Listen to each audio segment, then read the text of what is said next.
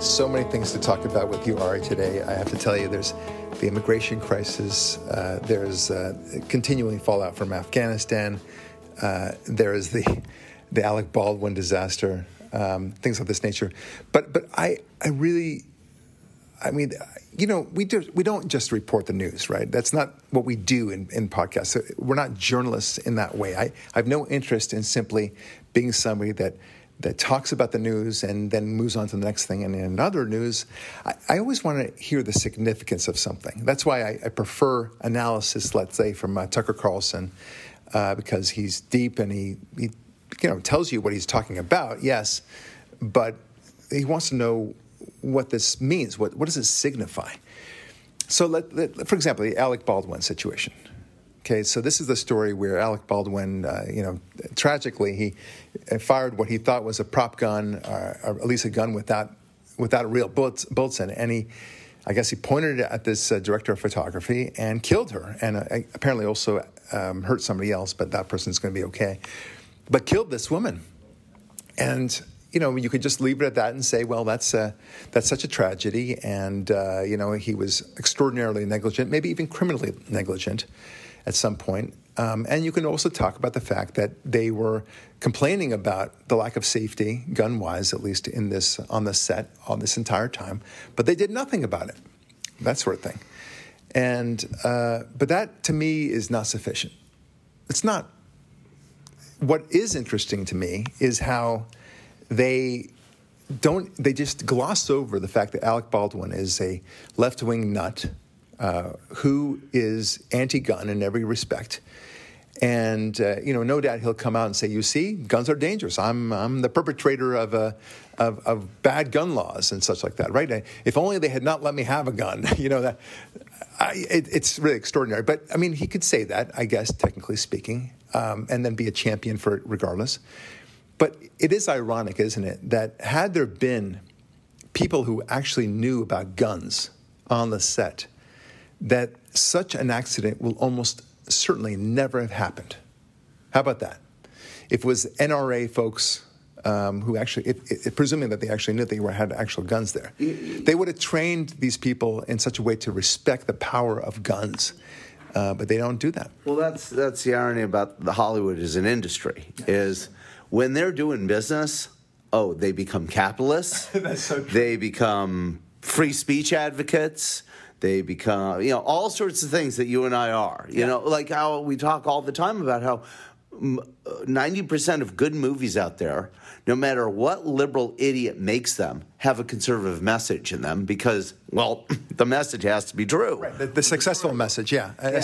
A, a, successful movie. And uh, Hollywood uh, movies uh, have what are called armorers on set who are gun trained professionals to handle the armor yeah. when armor is needed. And ironically, I was reading an article this morning about this. They combined jobs between prop master and armor on this set to um, save money, at, of all things. So they hired an armor who didn't know Jack Diddler or you know what about guns, actually.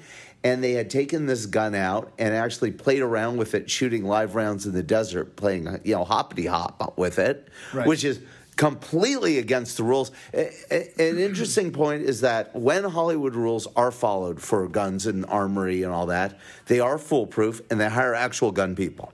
Yeah. This case, they didn't. They broke actual gun safety rules and someone's dead. Yeah. Okay? It's, it's, it's actually a perfect illustration of the advocacy we on the pro gun side always make about both gun safety and gun rights. That's right. Everything that uh, they want in, uh, in, in terms of how they proclaim uh, to to want certain things. So, so for example, they, they, they love these liberal values. They don't have the liberal values, just like you said. Uh, they they do they they shop and they ship out all their um, movies to be produced in Georgia, which gives them incentives. They go to Canada, they go to the Middle East, they go to Asia. But they, the last place they want to film is in Hollywood, right? right? I mean, that's with, with, with all the high taxes and everything else and all the regulations. That, that's the last thing they would want. right. You know, so, you know, look, I, I and I I have a movie director brother, and he's a very good movie director. I, I love every one of his films. Um, the last one he did was The Outpost, which was fant- fantastic. And he doesn't have, you know, he's, in fairness to him, he doesn't take charge of where the film is going to be located, right? The producers do and the studios do but they uh, they ship them out. You know, where did the uh, the outpost take place? Wasn't it like Hungary or Eastern Europe or something? Bu- Bulgaria. Bulgaria. Yeah, you got yeah. it. So Bulgaria. Why? Because it was a lot cheaper to do so, and they didn't have to deal with these nasty regulations and taxes and everything else.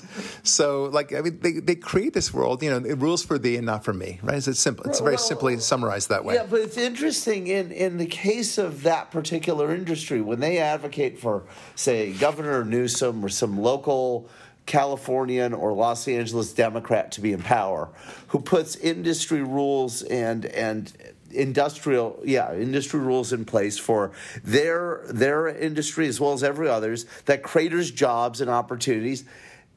Yeah they're harmed by the flight of jobs out of here too you know? I mean no no director no actor actually wants to leave los angeles for six months for a job in some you know uh, third world, you know what kind of hole, if you will. But they wind up doing it, you know, because their idealism only goes so far to uh, you know at the doorstep of where their business is, where their shingle hangs. That's right, exactly right. Well, look, I mean, we're talking about hypocrisy here at the end of the day, but you know, it's it's conservative values always win at the end of the day. They they you know, even the atheist, I always say this the atheist loves to live in a world full of God, whether he realizes it or not. He proclaims not to, right? He, he thinks it would be better in a world without God. I know so because I used to say the same thing. But in reality, they want to live in a world with beauty in it.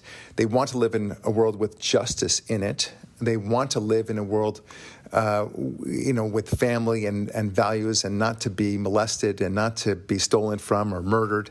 They want that.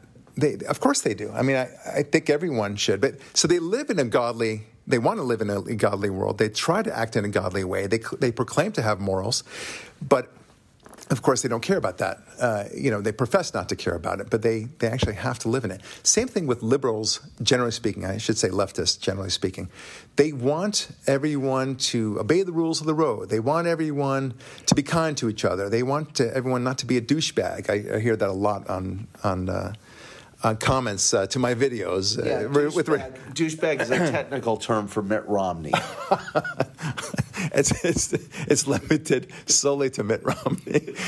anyway, uh, yeah, yeah. So, so, but this is they, they, they claim to want these things, but in fact, they anyway they, they would be lost. They would be lost at sea without the basic values of conservatism, wouldn't they? Right? I mean, if it weren't for the the, the justice system uh, that civilization has produced. Because certainly not atheism would have produced it, and leftism would never have produced it. Uh, they would be lost at sea. Same thing with um, any sort of purpose in their lives. Same thing with any sense of beauty in their lives. Same thing with any sense of family and uh, accountability. These are things that they know are important. I mean, if you are, if you were to ask a leftist, is it important to be accountable? They would say, yeah, sure, absolutely. Is it important to be safe? Yes, absolutely. Should we have laws to make sure that people don't kill each other? Yes, sure. Yeah. Does the rule of law protect you and your family? Of course. Yes, exactly of course. Right. I'm glad. I'm glad murder isn't legal, despite you know my you know temporary my, desires in, while I'm sitting in traffic or something like right. that. So, so liberals are very much like the kid uh, who, who hates his parents uh, because of all those damn rules that he imposes on them, uh, that they impose on him, and uh, you know the curfew that he should eat uh, you know vegetables and he should go to sleep at a certain time of night and he should do his homework. He hates them for it, but you know, if, if he were to actually be left alone in the world that he proclaims to want, which is not with his parents, uh, he'd be lost at sea too. He'd, he'd, end up in a, you know, as a prostitute or some, you know, whatever, or in, in a drug cartel or something. How about as an orphan living on the streets of Calcutta begging? Yeah. You, uh, there, right? It's so funny, like, like liberals just don't realize that if, if they want to see the alternative universe without America, or at least without American values, in, in, in virtually any country other than maybe Israel, uh, you just go to, uh, like you said, Calcutta, go to, uh, to Africa, go to any third world dictator country in South America, for example. Just go, and, and you'll see. There it is. It's not as if it's a highfalutin, uh, hypothetical philosoph- philosophical, you know, mind exercise. This is this is real. It actually exists Yeah, out or, there. Or if you're in Los Angeles, go to Skid Row. Go to uh, any um, overpass where the freeway passes over a street and see the the alternative society, if you will, the Chaz Chop Chiz that's springing up in these tent cities. And ask yourself, is that the kind of ordered existence I'd like to live in, or do I prefer my neighborhood with my subdivision? right? Exactly right. Exactly right. Look, uh, one of the things I wanted to talk to you about today is related to everything we, we've just been talking about. And, and, and that's this notion that we have to have something always in charge, right? It, it's, um, we talked before about the kid who understands intuitively that he needs his parents to help navigate. He, he likes these rules, generally speaking. But um, but it's that instinct that we have that something has to be in charge. And what we've noticed, Ari, you and I, is that if you really want uh, the notion of uh, things being handled the way they are uh, to, to, you know, for civilization, you have to have God in the, in the equation. If you don't, then you have to then, you know, give some sort of sense of charge to the government. Yeah, or a strongman, a dictator, Right. some sort of Right. deadly force. And, and, and that's an old concept. I mean, we've talked about this many times before, but the reality is you would have to do that. So we, we recognize that. But look, it's not just that, it's that we also want to believe in the goodness and rightness of, go- of big government at the same time. That the government will handle this or that. That's, that's why we barely question the motives or agendas of bigger government, at least the leftists don't. I mean, climate change is the best example. yeah, we tend to question those things every minute of every day. Right. They Right. don't, Right. ironically. They- Yeah. Well, it's not, yeah. I mean, it's hypocritic, hy- hypocritically. Yeah, that's I, I, I believe that may be the most central, brilliant set of arguments and concepts that you came up with and enlighten us with in the Atheism Kills book. This idea of that if God is not the center of gravity, well, then something else will be, and it'll 90% of the time or more be something you don't like in the end. Yeah, that's right. Well, thank you. I appreciate that. It's it is an imperative point to understand because we we crave some sort of structure, and then we don't ask why we crave the structure, but it is there.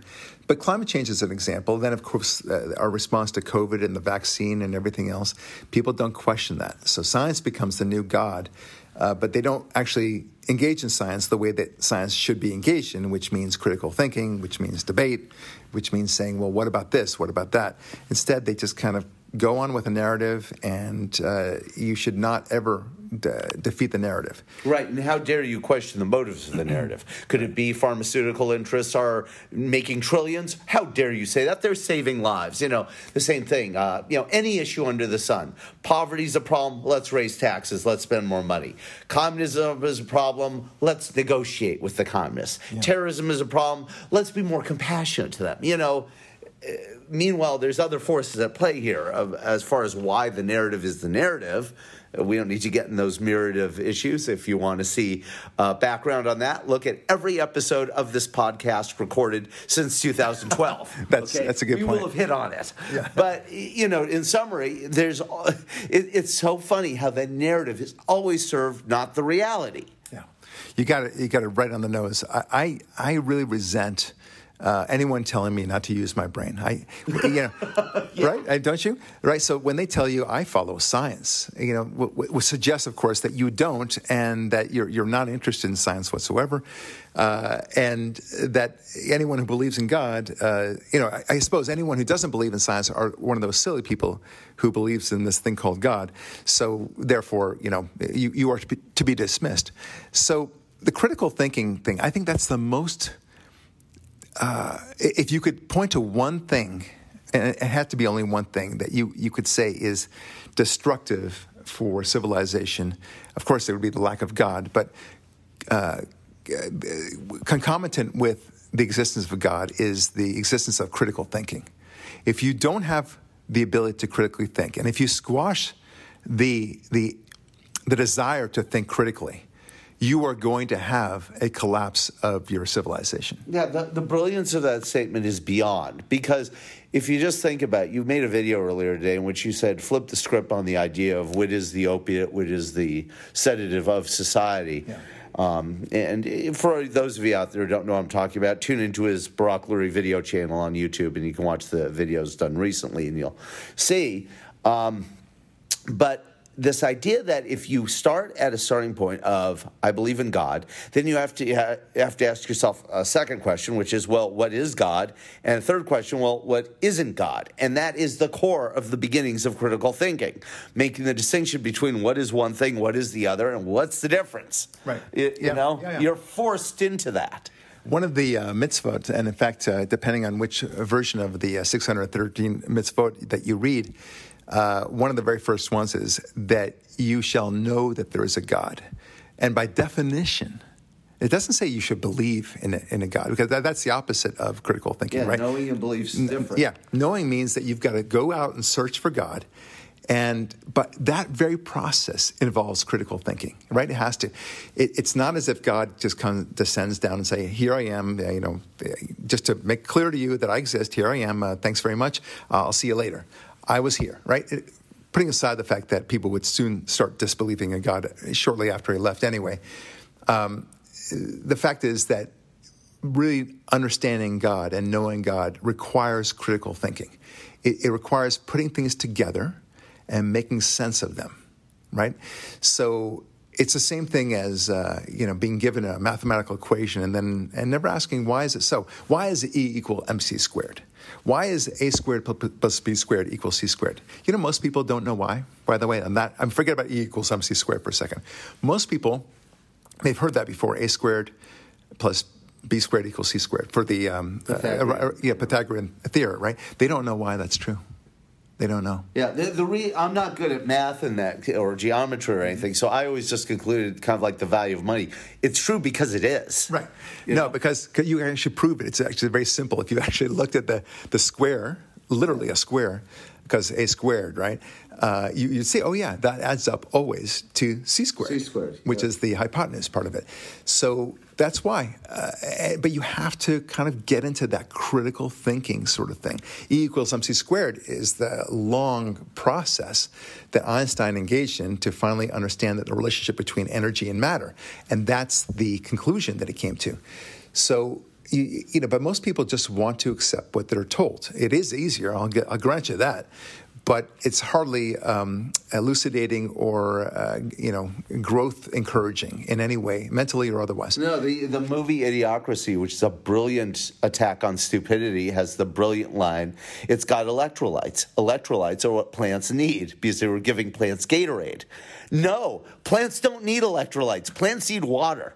You, you, you know what I mean? I- yeah. So when you're told the vaccine is 90% effective, global warming will burn you up in five years, these are not not only not true, they are total effing lies. Well, you are exaggerating there. It is not five years, it's 10 years at this point. Thank you very much. us four. I was exaggerating. You know? I see. You were given the benefit of the doubt. But, but we- whatever the time frame is, it was five years ago I- that they told us, you know, it was 13 years plus I- four years plus two years. Who gives a flying you know what? It's a lie. Well, You okay, know? and, and not only that, but and sometimes the critical thinking needs to be, you know, it needs to happen right away. I mean, and you see it right away. The vaccine is a great example. Forget about global warming, which Right. is easily destroyed, uh, you know, for different reasons. But they have the advantage of, well, who knows what's going to happen 10 years from now? Tw- 10 years is a long time horizon for a lot of people. Uh, but the vaccine, not so long a horizon. Let me explain. The vaccine was supposed to be, and use the phrase 90% effective or 80, even if it's 80% effective. Efficacious. Very Let's just put it efficacious, they way. say. And efficacious meant you ain't going to get COVID if you take this vaccine, and you're not going to spread it, and you're not going to die from it, and you're not going to hospitalize from it. But guess what? It turns out, Lie, lie, lie, lie. right, it turns out if you take the vaccine, you can still get COVID, you can still get hospitalized uh, with COVID, You can still st- spread it. you can still spread it, And you can still die. and you can still die from it. But other than that, it's a It very great. effective vaccine, Yes. my friends. Yes, it's really, not you, only- you should definitely take it. And not only can you take it, you better take it. You have to take it. If you don't take it, we'll take your freedom. So Right. take it. Right. And nothing else works either. By Yeah, the way, and don't- ivermectin or hydroxychloroquine or And- otherwise. or, or good health, good safety, sunshine, sunlight, natural immunity, or anything else.